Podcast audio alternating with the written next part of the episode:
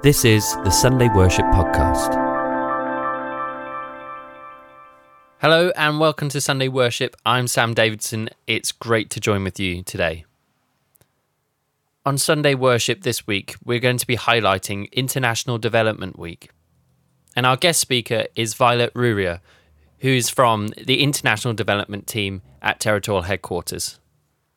O Lord, you are the gathering one who calls us into community with each other, to love and work, to support and heal. You are the gathering one who calls us into community with all people, to bring justice and hope, freedom and truth. You are the gathering one who calls us into community with the whole creation, to live in harmony, to cherish and renew. Let us worship the God who makes us one.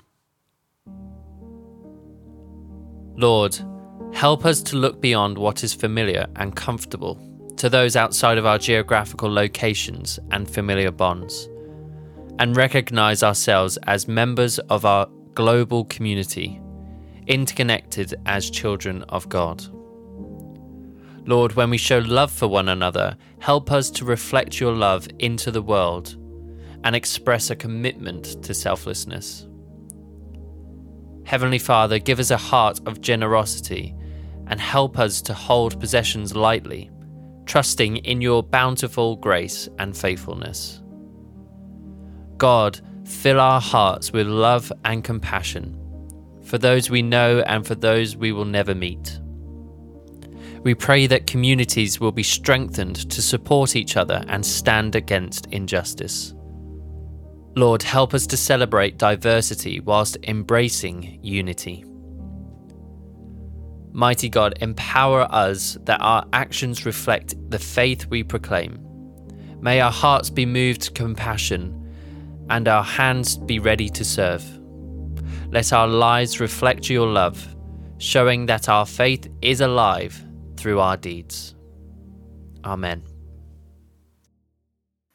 It's International Development Week, and today is International Development Sunday, an opportunity to explore, celebrate, and support the great work of the Salvation Army, tackling poverty and injustice around the world. This year's theme is Global Community, exploring what it means to consider all people part of our community not just those within our geographical location or shared interests. We will also reflect on the idea that church has the potential and the responsibility to be community at its best. Loving, serving, inclusive and generous, transcending ethnic, cultural, and racial divides. International projects may feel distant from our daily reality here in the UK and Ireland territory. And talking about the Salvation Army supporting communities around the world can perhaps seem impersonal, but in practice, it is the opposite. Partnerships are the foundation of all of these projects that come under the Salvation Army banner. And those partnerships are formed of human relationships. In my 12 years serving as a program advisor, I have often experienced how God connects communities through the work of the Salvation Army. In a very recent visit to the south of Tanzania, I was reminded that the presence of the Salvation Army Corps within a very remote, rural, and a forgotten village called Sasiaka in Ilembo is indeed the organism that God uses to advance his kingdom of peace, reconciliation, and justice. My visit connected the reality of the communities in rural Tanzania and the Salvation Army here in the UK and Ireland, because we are partners with a common vision to improve the lives of the people, not only financially, but socially and spiritually. Much of the work of international development reflects the idea that we are a global community. There are challenges, of course. There is a painful history that adds complexity to how we work and influences relationships. This must not be ignored, but acknowledged and addressed with sensitivity and humility. Viewing international development not as a pity, but as partnership, embraces the idea of global community. We are all connected by the products we buy and choices we make which impact our world. The concept of a global community considers that despite our physical distance and the man made borders that divide us, we are in fact connected. And with effort, we can be community with one another. Jesus demonstrated and advocated for compassion for all people, and he challenged prejudice. When he was asked, Who is my neighbor? he told a story that broadened people's thinking.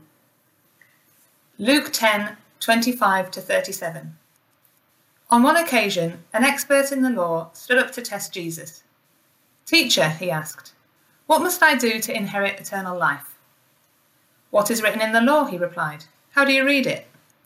He answered, Love the Lord your God with all your heart, and with all your soul, and with all your strength, and with all your mind, and love your neighbour as yourself.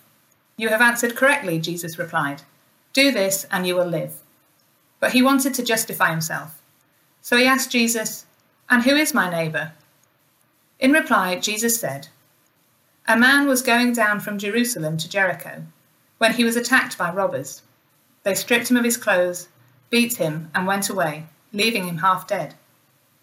A priest happened to be going down the same road, and when he saw the man, he passed by on the other side.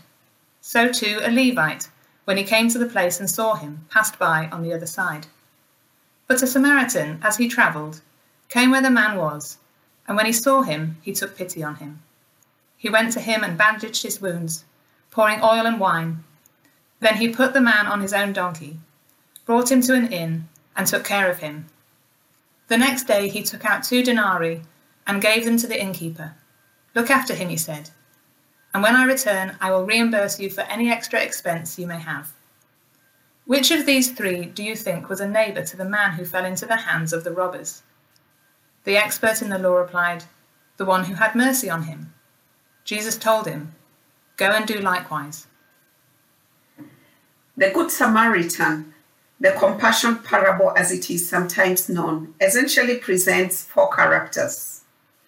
The traveler who finds himself as a result of injustice in need of help, the robbers who are the personification of that injustice, the priest and Levite, religious leaders of the traveler's own community who passing by, who represent the self-interested religious, and the Samaritan who defies expectations and selflessly gives his time and resources to care for someone seemingly so different from himself.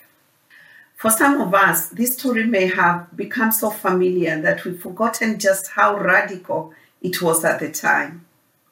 To frame a Samaritan as a good guy would almost certainly have drawn gasps from the listening crowd. Religious differences between Jews and Samaritans, coupled with historical conflict, would have led many Jewish people to hold deep seated prejudice against Samaritans, and vice versa. The expert of the law presents Jesus with a follow up question Who is my neighbor? This gives Jesus the opportunity to share a story of a good Samaritan who did not let cultural or national differences stop him from helping a stranger. This story highlights that neighborliness goes beyond geographical boundaries. At first look, the lesson from this parable could simply be about showing compassion to those in need. It certainly teaches that being empathetic to those in distress is what God wants to see from us. But we must go beyond that. Providing care without forming relationships is not community. It comes back to the idea of partnership, not pity. This is why the Salvation Army's international projects do not simply involve the transfer of funds. It is why we partner on projects in places where the Salvation Army has a presence, where they are part of the community. This means people who will be impacted by a project are involved in planning conversation and the decision making process. Pursuing partnership also encourages us to embrace accountability and recognizes that we can learn from one another. A single country or culture does not hold all knowledge or experience. We can be so enriched when we listen, share, and learn from those who differ from us. Just consider the impact of our world if we viewed ourselves as members of a global community. And isn't this where the church should be leading the way? The church was not intended to be insular, self serving, and exclusive. Jesus, while on earth, modeled an example of love and he spent time in conversations in community and often with those that other people had rejected. The early church, too, exemplifies the loving, generous, and inclusive nature of church as community. I recently saw a social media post that defined church as the people of God, sometimes gathered in a building, more often scattered in the world. I like this.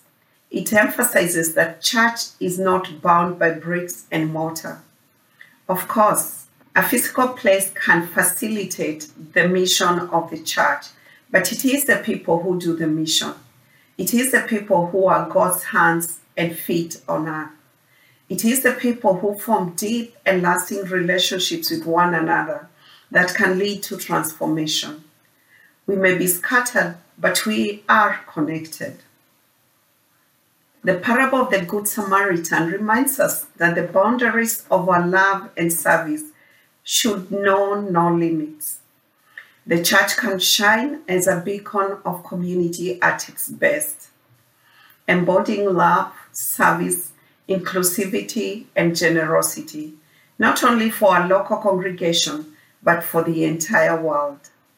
Together, as members of this global community, we can make a profound difference in the lives of others and truly fulfill our calling as followers of Christ.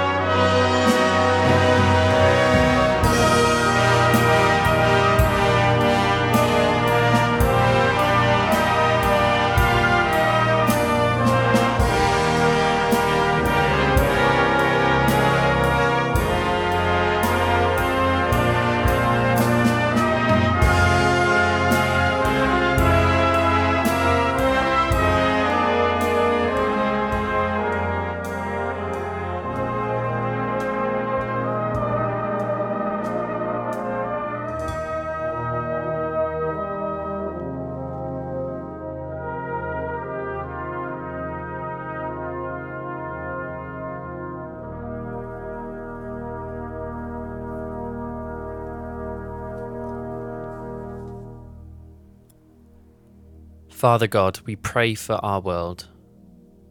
We pray for peace and hope to abound. Many people are afflicted by natural disasters, floods, droughts, and forest fires, by conflict, poverty. In challenging times such as these, help us to turn to you as our source of strength and hope. Merciful Lord, we ask for your peace to be with those who are suffering from griefs and hardships in all kinds of trials. We pray that they would come to know your comfort and provision.